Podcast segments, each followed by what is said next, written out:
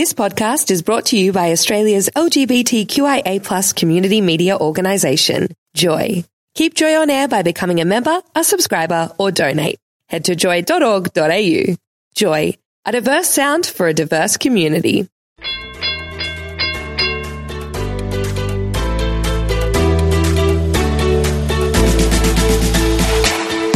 This is Rach. This is Jax. This is Dean. And, and this is the Rach, Jax and Dean podcast. Sound really chipper. Oh. Oh, that's weird. Joy ninety-four point nine. So we've been talking about, we're talking about Cher at the Mardi Gras. Yep. We've been talking about Grace Jones, we're trying to give some tickets away to. But another uh, gay icon is Barbra Streisand, and she's been in the news again. Do you know what this is about, Tristan? Uh, no. no. Now, you, but you've got a pooch. You're a dog lover, yeah? Yes. And she's been doing something very special with her beloved animals. And joining us on the line from um, the Big Smoke is Alex to tell us all about it. Hey, Alex, how you doing? I'm well, thank you. How are you? Very well, thank you. Now, what's Barbra been up to? So, Barbra, first of all, I love any chance to talk about Barbra Streisand, can I just say? Um, and then any chance to talk about dogs. So this is ideal. In heaven. Yeah. So, um, so Barbra Streisand admitted that in an interview in the last week that two of her dogs were actually clones of a previous dog who had recently died, mm. and um, and it, it's one of the first big name celebrities that we've seen to actually use this technology. However, it's not completely new, because what we do know is that uh, cloning pets and cats is something that's ha- been happening uh, around the world for those who can afford it, and um, it's actually really big business oh, for, so for some selfish, for some though, companies. Isn't it, Alex? It's selfish.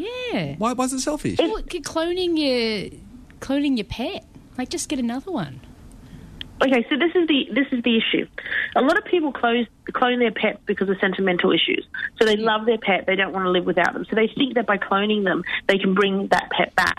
Yeah. Um, the problem is the science behind cloning and, and the way it actually works from a genetics perspective um, is that it's all about cloning uh, the, the D N A.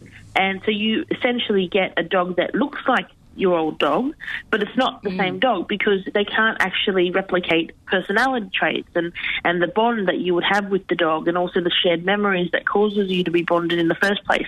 So that's why there's been a lot of public discourse around the ethical issues raised by animal cloning projects. Um, So, and, and the science behind it shows that the state of animal cloning science, while it's, you know, becoming an exponential growth industry in the world, um, and we're learning more and more about how embryos and cells and how, how we can replicate them, um, ultimately you're not getting the same the same dog. No, so yeah, you should be just, you know, rescuing a, a dog that needs a home. Well, this is it. Yes. I, I, look, years ago I remember seeing a film, um, I think it was a documentary, mm. uh, called Pet Sematary, and it, it doesn't oh. end well. Oh, it I doesn't... remember that too. I was very scared watching very that. Very scared. Because, you, as you say, um, Alex, you can't replicate that, that nurture. You can't replicate the life experience of that animal. No, the soul. The, and the soul of the animal, yeah. yeah. And so this is why I, I took actually quite a serious look into this concept, because I love science, I love technology, I love what it's doing for us as, mm. as a world. But I also, and I love my dog, mm. like a yeah. child. So I, I'm the first one to, to, to do anything I can to extend her life with me. But um, but yeah, no, this isn't this isn't the right way to do it necessarily, unless you just like the look of the dog. And the other weird thing about this story is um, Barbara's little dog uh, Samantha, um, oh, uh, who passed away. She, she didn't just replace it with one; she got a twofer. Oh, she yeah. got a twofer. Two for got a twofer. One. Two for one.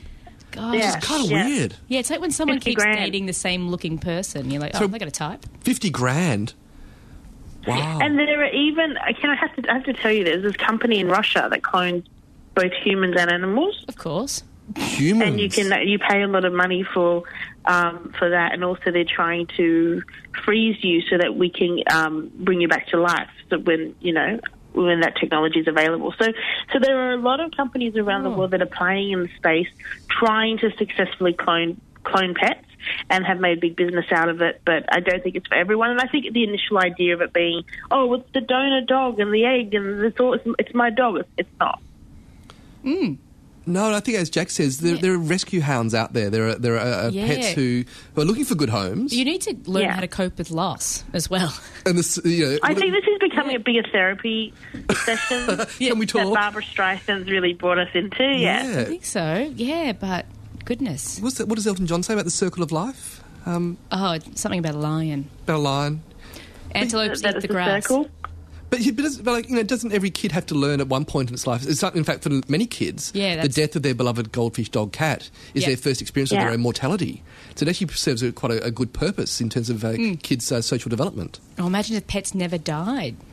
As I said, Pet Cemetery, I'm telling you. Yeah, no, I've seen that. Yeah. It's creepy. It's creepy. Thank you so much, Alex. We look forward to speaking with you again this time next week.